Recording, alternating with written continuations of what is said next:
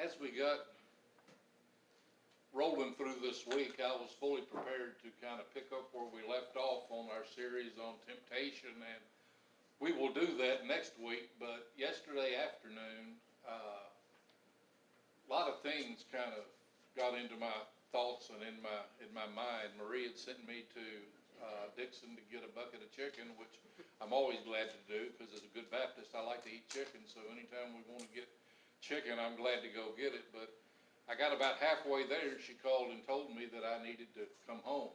And I could tell something was wrong. I thought maybe something was wrong with her mother, but Floyd had called and told her that Samantha was among the missing with the flood victims in, uh, in Waverly. So we, uh, we took off down there and, uh, fortunately, she was okay. It was just the fact that there was no cell service, there's no internet service. You couldn't call and communicate with folks.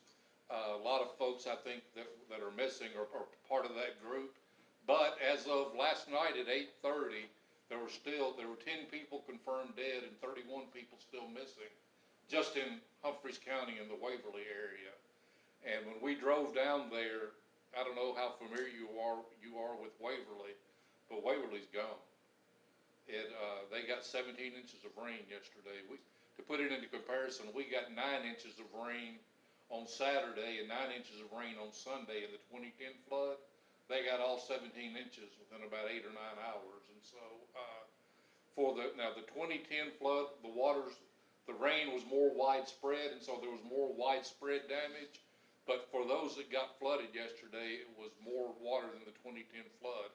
And our house that we lived in on the Piney River, when it flooded in the twenty-ten flood, it got within fifty, it got fifty-seven inches high in the house. It was just a few inches short of the ceiling. And so what we did, we built a second floor onto that house to live in. We said, well, if it ever floods again, it'll never, at least it won't get into the living quarters.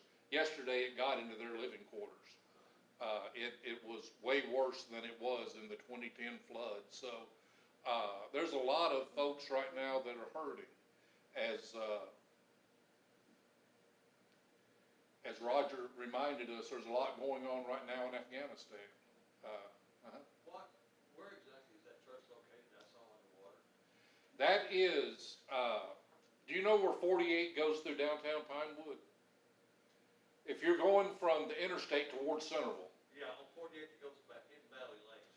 Yes, uh, well, it goes down, but there's, there's a Pinewood General Store. I mean, every corner we. Yes, right there on, if you turn left at the Pinewood General Store, you can see that church. Okay. And uh, it is, it's right there. That's it goes down toward Hidden Valley Lakes in that road. Well, you turn right to go by Hidden Valley Lakes, you turn left to go by that church. And that, that road, it, that's the road that comes out to Lyles, they call it Pinewood Lyles Road, but that church is underwater. Uh, it, about the only thing you can see is the top of the roof. Uh, lot going on in Afghanistan right now, we've got Americans that are trapped over there that can't, uh, that can't get out. A lot of things going on with COVID. Uh, I read a if the numbers are correct, uh, week before last, we had more hospitalizations in Tennessee with COVID than we've had since this whole pandemic started. And so, uh, one thing I will say is that the first COVID wave hit a lot of folks, but I tell you, it's, this second wave has hit more people that I know. Uh, and so just, there's a lot going on right now. And so I, I just, my heart hurts for these folks. I, I remember what it was like in twenty ten when you don't know exactly what to do next. My family and I, we were on the list for several weeks and, uh, we, we heard about this list and we said, well, what is the list? And they said, well, we don't know. You're, y'all are just on the list. And I don't know if you've ever been on the list for something. It's a little bit unnerving when you don't know what you're on the list for. And, uh, come to find out, it was the list of those that were, whether or not they were gonna let us rebuild. And we were several months into, after the twenty ten flood, before we finally got permission to rebuild our house. And, uh, there's just a lot of uncertainty that's going on. We, when we went to file for FEMA aid, uh, the lady taking our application said, well, how long do you think you're gonna, how long do you think it'll take to rebuild your house? And very naively, we said, oh, a couple of months. It won't take more than a couple of months. We were exactly a year getting back, uh, we, We lost our home May first and second of twenty ten, and we moved back in during that first week of May in twenty eleven, so we were exactly a year, uh, getting, we lived in a campground, we lived in a barn, we lived at different places, but I learned that God would take care of us. But it's still very, very disconcerting as to what, uh, how to act, what we're supposed to do, and as I was seeing all that in Waverly yesterday, uh, there's whole, there's the main strip mall through Waverly where the Dollar General and the McDonald's and the Burger King and all that is, that whole strip mall, the buildings are still standing, but the windows are all busted out. It's, there's no electricity on, it's, there are cars that are flipped upside down and standing straight up and up in trees. It is just a, just an unbelievable sight that you see, and there were people just wandering around, and I know that feeling, cause that's kinda what you do at first, is you, you can't believe it, you know, just, you see all your stuff that you own going down the river. I had a desk that belonged to Billy Graham, that, uh, when he was in seminary, uh, that, I, I don't know if I've told you that story or not, but my piano player, when I was pastor at, uh, Buffalo, her brother and Billy Graham were roommates in seminary together, and so, uh, when Billy got ready to go back to North Carolina, he gave the desk to my piano player's brother, he said, it's too expensive for me to send back, I can get me another desk cheaper than I can ship this one. Well, my piano player said, would you like it? And I said, well, yeah. You know, and so I had Billy Graham's desk for a while. I hope, I, I kept hoping some inspiration would drip off onto me, but I don't think it did. But anyway, that, I watched that desk float down the river and it's just kind of a, kind of a helpless feeling when you see all of that. And so, how do we do? What do we do? And how, how should we as Christians react? And there's a phrase that gets thrown around a lot, and this has been on my, uh, on my mind since yesterday, uh, because you, we're gonna hear it again when all this happens, is we just need to be people of faith. We need to be men and women of faith. We need to have faith. Well, I got to thinking, what in the world does it mean to have faith? Because what, what one person looks at as a faithful person, another person might not look that way. And, and if you and I, I think everybody that's here this morning, we claim to be people of faith, don't we? We claim to be Christ followers. We, we claim to be faithful people. So, today's lesson is going to be very simple. I usually will take a paragraph of scripture and break it down. We're, we're not going to do that this morning. I came up in my head with an acronym for the word faith, and an acronym is faith is spelled F-A-I-T-H, and each letter in an acronym stands for a word, and so we're just going to look at people of faith this morning. What does that mean? And the first letter of the word faith, and the first adjective I would use to describe a faith, uh, a person of faith is a person who is faithful. The F would stand for faithful. Now we come into a problem. How do you define faithful?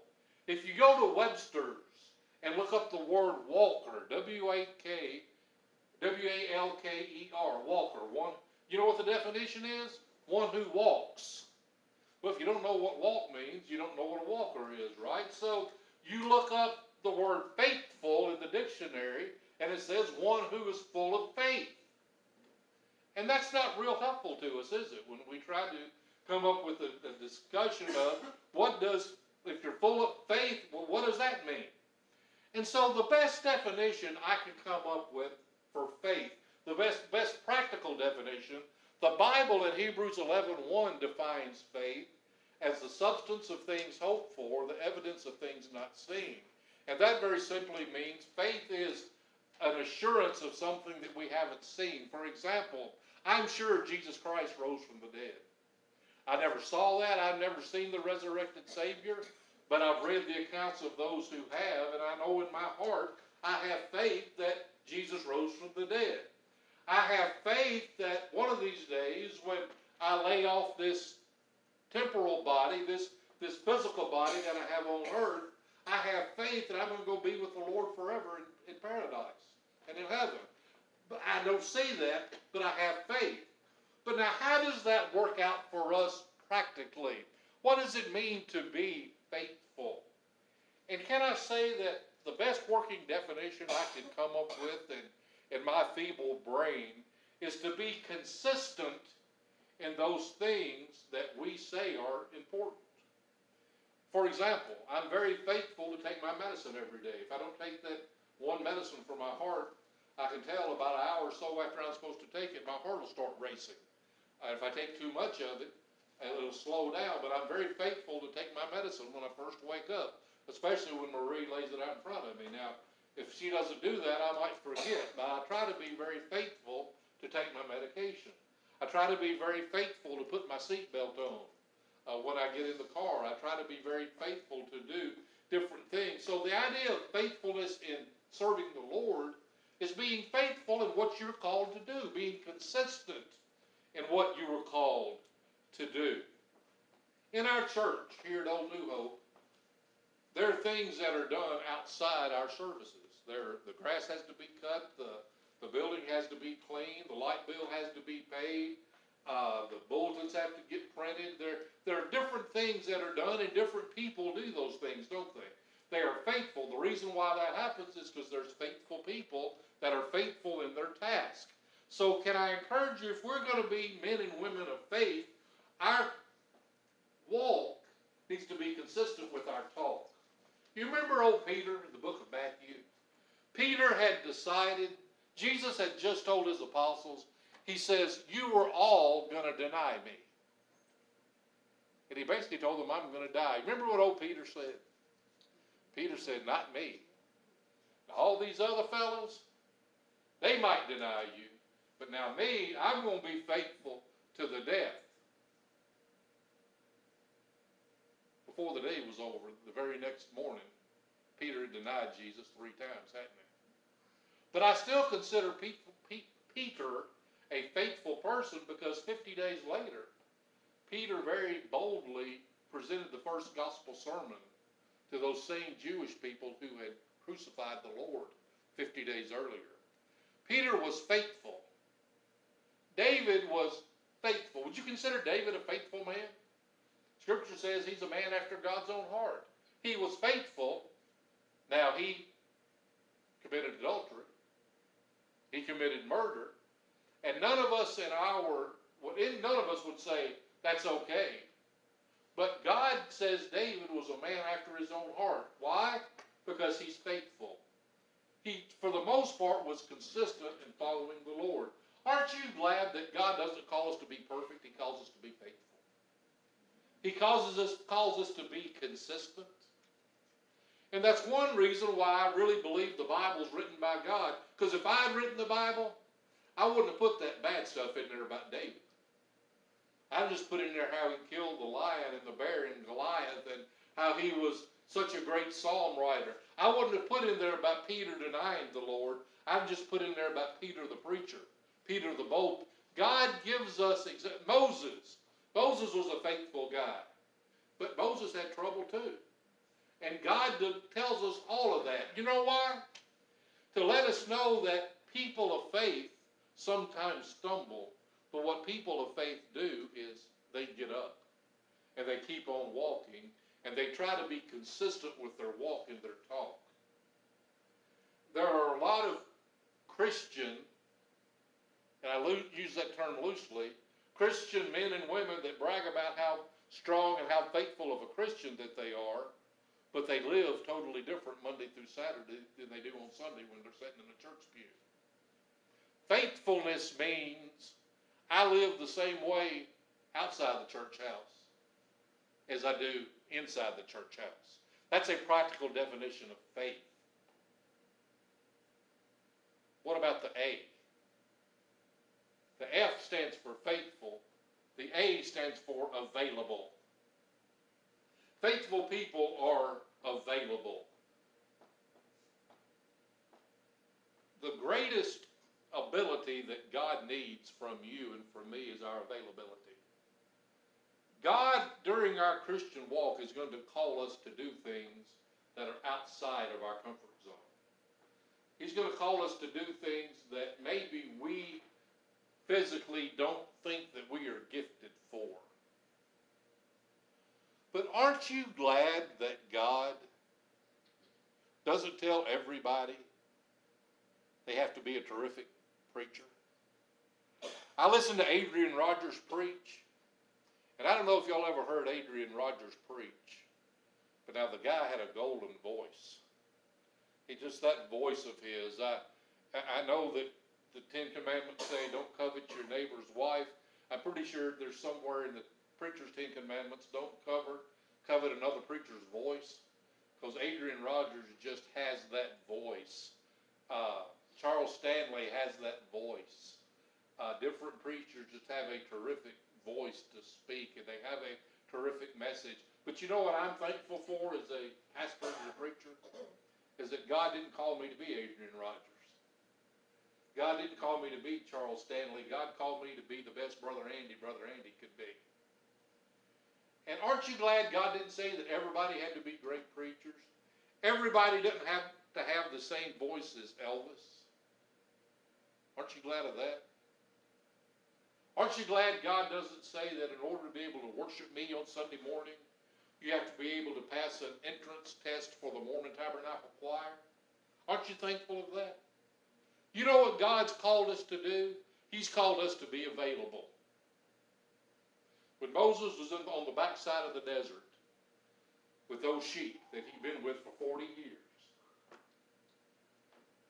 God says, Moses, well, first he saw, Moses saw this bush that wouldn't, it caught on fire, but it wouldn't burn up. You know how usually when you see a, a bush on fire, the fire, it burns it up and then it, fire goes out. Well, this fire wouldn't go out. So Moses says, huh, that's a little different. So he walks over there.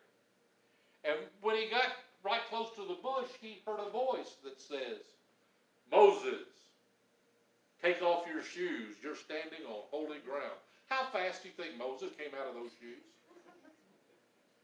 Don't you imagine it's pretty fast? Because not only is it not every day you see a bush on fire that doesn't burn up, it's certainly not every day that a voice who knows your name out of this bush talks to you.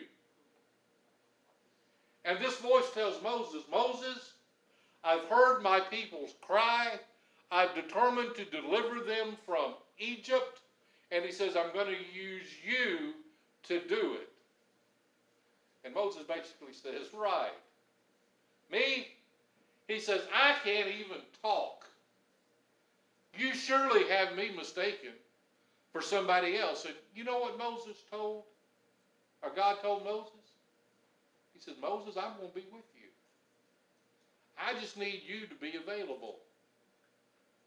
Some 40 years later, when the children of Israel were getting ready to go into the promised land, the second generation of Israelites, remember the first generation, other than Joshua and Caleb, had died in the wilderness for their unbelief. The second generation was getting ready to go into the promised land, and God had called on Joshua to do it. And God told Joshua, He says, Joshua, be strong, be brave, and of good courage for I am with you. Joshua, you be available. Remember King David? Before King David was King David, he was shepherd boy David. And there was a war going on, and David's father told David, said, Son, I need you to leave the sheep.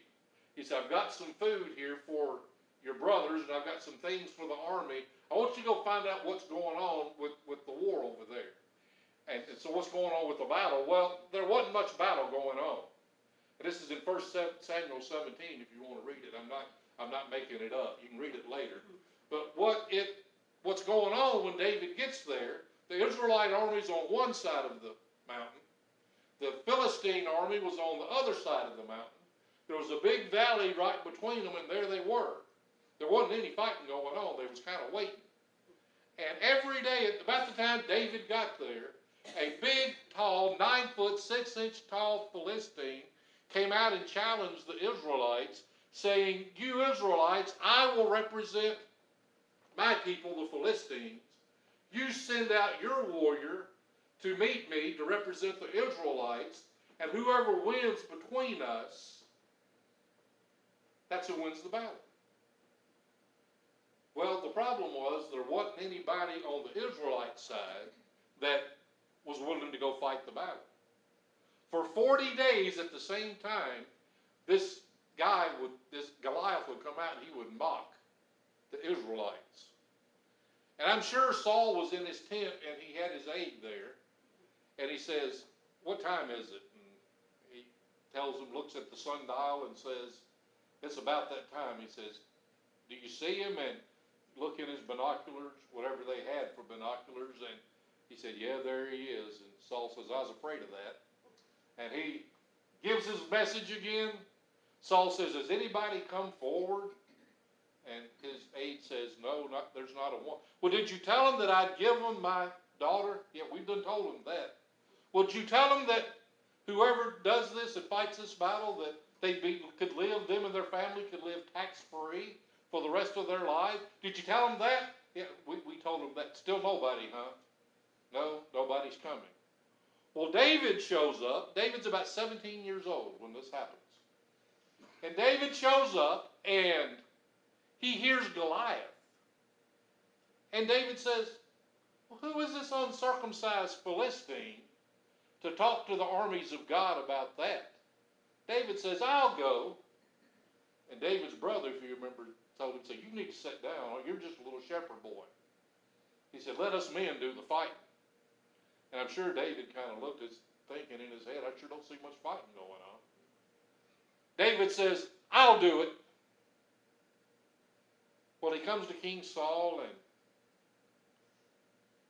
and you know Saul's got to think, is this the best we can do? This little shepherd, but at least it was somebody. And Saul says, "Here, you wear my, you wear my armor."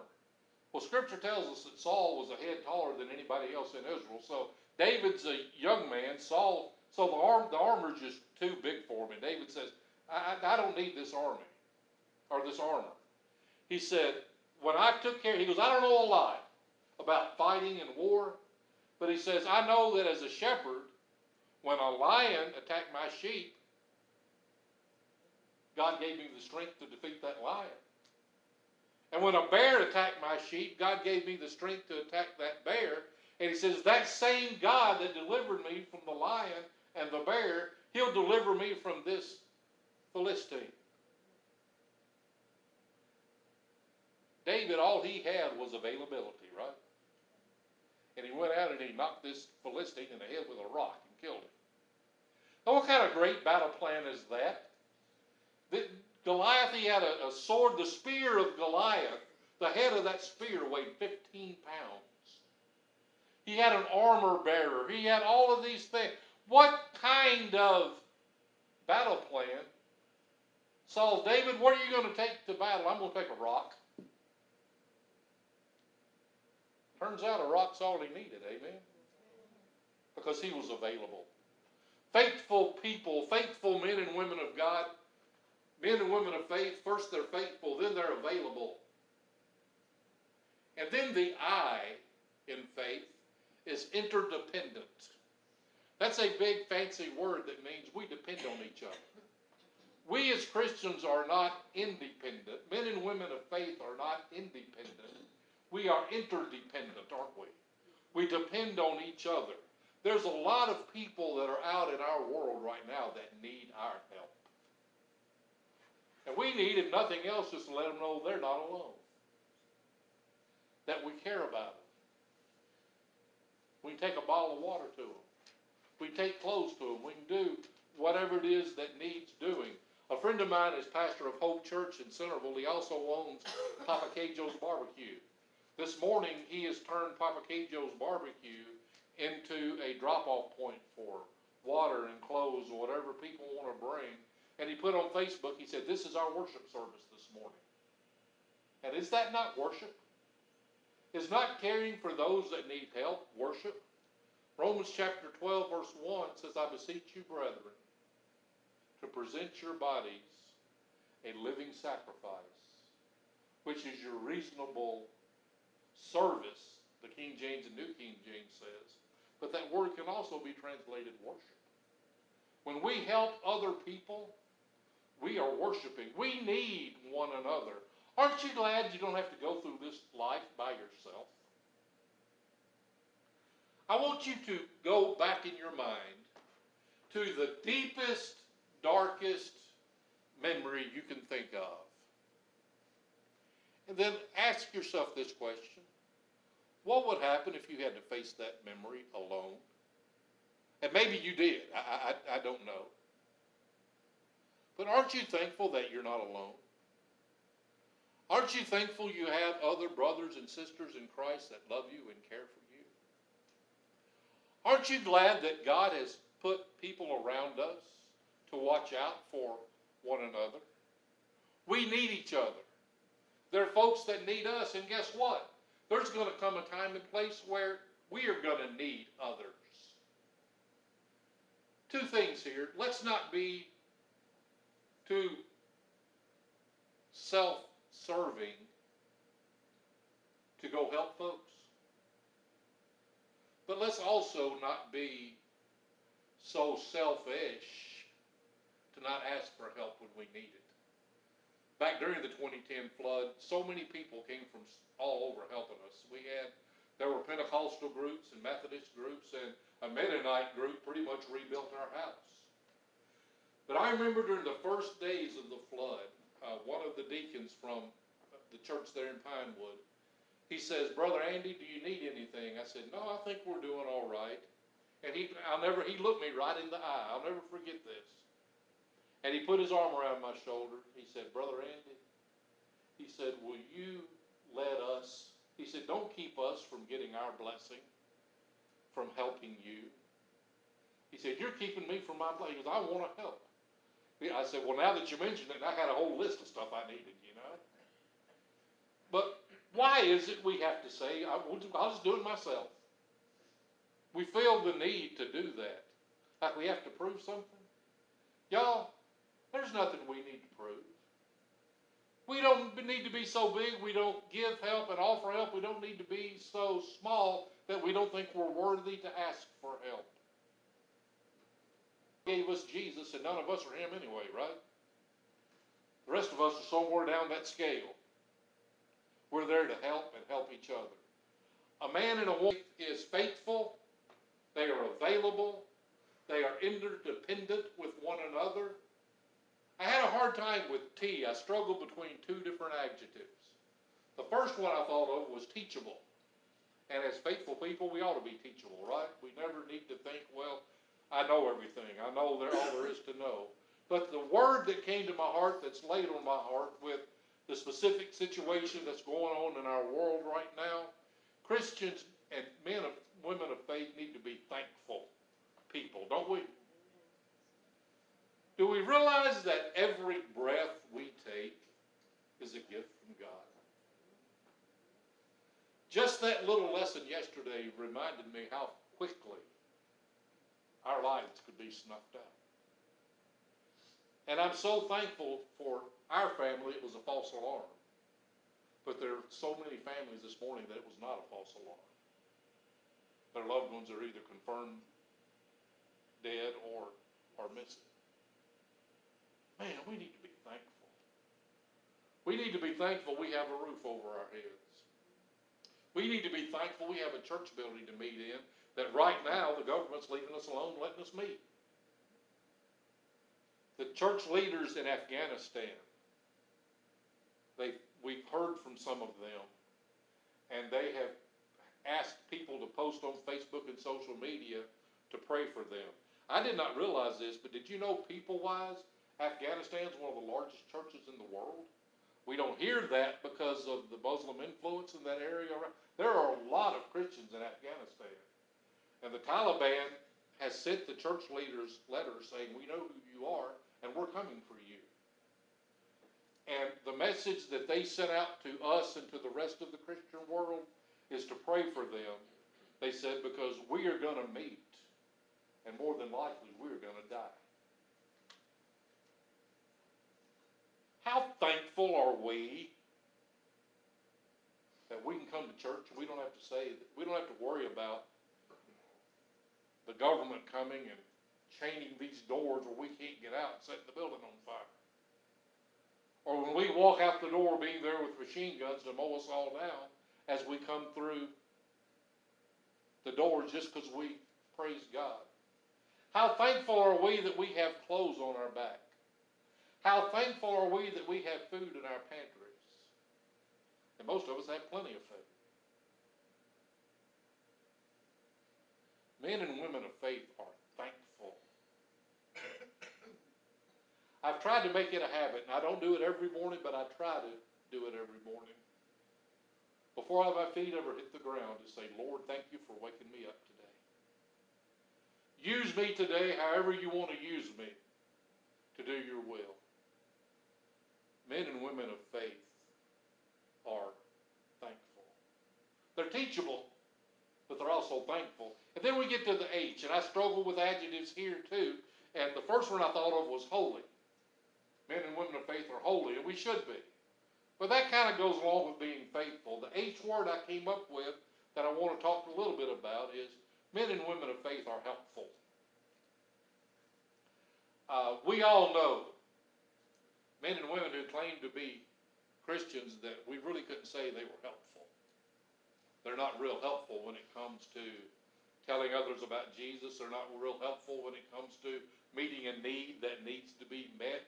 James talks about these kind of people. They're the kind of people who see someone who is cold. They'll say, Brother, I hope you get a coat. I'm praying for you. They don't give them a coat. They see somebody that's hungry. Brother, I hope that you get plenty of food. I'll be praying for you. We use that, and, and I, I'm going to get on a soapbox just for a minute. Okay, I'm there. We use that phrase, I'm praying for you. Are we really? Do we really pray for those folks we say we're going to pray for? I've also started another habit. If I tell somebody I'm going to pray for them, if I can't, the first thing I'll try to do is let's pray right now. I will pray for you. Matter of fact, let's pray. But if I'm in a situation where I can't, right as I'm saying, I'll pray for you, I'm thinking in my mind, I'm, I'm praying for them right then. So I can say, I've prayed for you. And it's actually help, being helpful. You say, well, there's not a lot I can do. I'm old. I'm, I'm weak. I'm feeble. How many of us have ears where we can listen to somebody that just needs to talk and tell, tell you what's on their mind? How many of us have a shoulder that somebody can lean on? Because I can tell you what, going through what we went through in the 2010 flood, these folks have been flooded out right now. They, they don't even know what most of them probably could, they couldn't tell you what day it is. They don't know for sure where their next meal's coming from. They don't know for sure some of them where they're going to sleep tonight. Can't we be helpful? Isn't there something we can do? Can't the church go be the church? And I remember the 2010 flood after things kind of got organized and everybody kind of got on their feet a little bit, Centerville did a terrific job in taking care of those of us who were flooded out. There was one church you could go and get food. There was another church you could go and get clothes. There was another church you could go and get cleaning supplies. And we knew where we. It took a few days to get there. Right now, people just need to know that there's somebody there that cares about them. There's somebody there that cares what happens to them. There's somebody that's willing to say, Can I go to McDonald's and buy you a hamburger? Can I go buy you a can of spam? True story. We went for about three days. You couldn't get out of our little valley where we live because all the roads were blocked. And so we were kind of stuck eating what we had to eat. And uh, crackers and tuna fish gets pretty old when you eat it three meals a day for several days. And I'll never forget, I'll remember this as long as I have some semblance of a mind. Our neighbor finally, uh, Hannah, uh, or Hannah's Stephanie's sister, David and Teresa Redden, they, they, we got to where we could get up the road a little bit. He, they said, We've got a bedroom you guys can stay in, and why don't you come over for supper tonight? And so we went over there to eat, and they said, We're sorry we don't have any electricity. I do have our hunting stove, and so they were cooking on that Coleman stove, and he fixed us a supper of fried potatoes and fried bologna. And I'm here to say, in 57 years of living, that's the best meal I've ever eaten. And it's not because it was five star cuisine, it was because there was a family that cared about where we were. and was willing to give us the help we needed. Being men and women of faith, we're faithful, we're available, we're interdependent, we need each other, we're thankful, and we're helpful. The question comes down to this. Are you a man of faith? Are you a woman of faith? We have an opportunity to, to help others, and, and I don't know where we're gonna be needed, but very soon requests are gonna be made, made of our church, and as a church, we need to step up, right? We need to step up and be the church to those, these folks that are hurting. I, I'll never forget this either. The Red Cross was helping us in Pinewood when we were flooded. The church where I was pastoring in Buffalo, we were a sheltering point for the Red Cross. Their folks were sleeping on our pews and they were using our fellowship hall as a place to sleep. So I was getting help from Red Cross on one end, and I was pastoring a church that was giving help on the other end. There, there's going to be opportunities we're going to have, and as I find those out, I'll share with you, and uh, let's see what we can do. This church does a terrific job helping with Operation uh, Christmas Child, the Grace Works ministry that we do. We're givers, and uh, we have another We're going to have another opportunity to do that. And I just wanted to share with you what was on my heart about being men and women of faith, and about people that are hurting right now in need uh, need an arm, need a shoulder, need somebody that cares. Let's go be that. Let's be thankful. Let's be helpful. Let's be available. And let's do what God's called us to do. Let's bow. Our Father in heaven, thank you for loving us. Thank you for giving us Jesus Christ to give us our eternal hope and to give us a platform to stand on our faith. I just lift up these people that are hurting today. I pray, Father, that you would be with them. Let them know that you are there. Let them know that there are people who care. And I pray we would be those people. I pray that you would lay on our heart a burden to help and help us know where we can help so that we can help point people to Jesus, Father. Right now, at this time, we have an opportunity to touch people. We might not have an opportunity at any other time, and, and I pray that we would do that. I pray that you would make us available.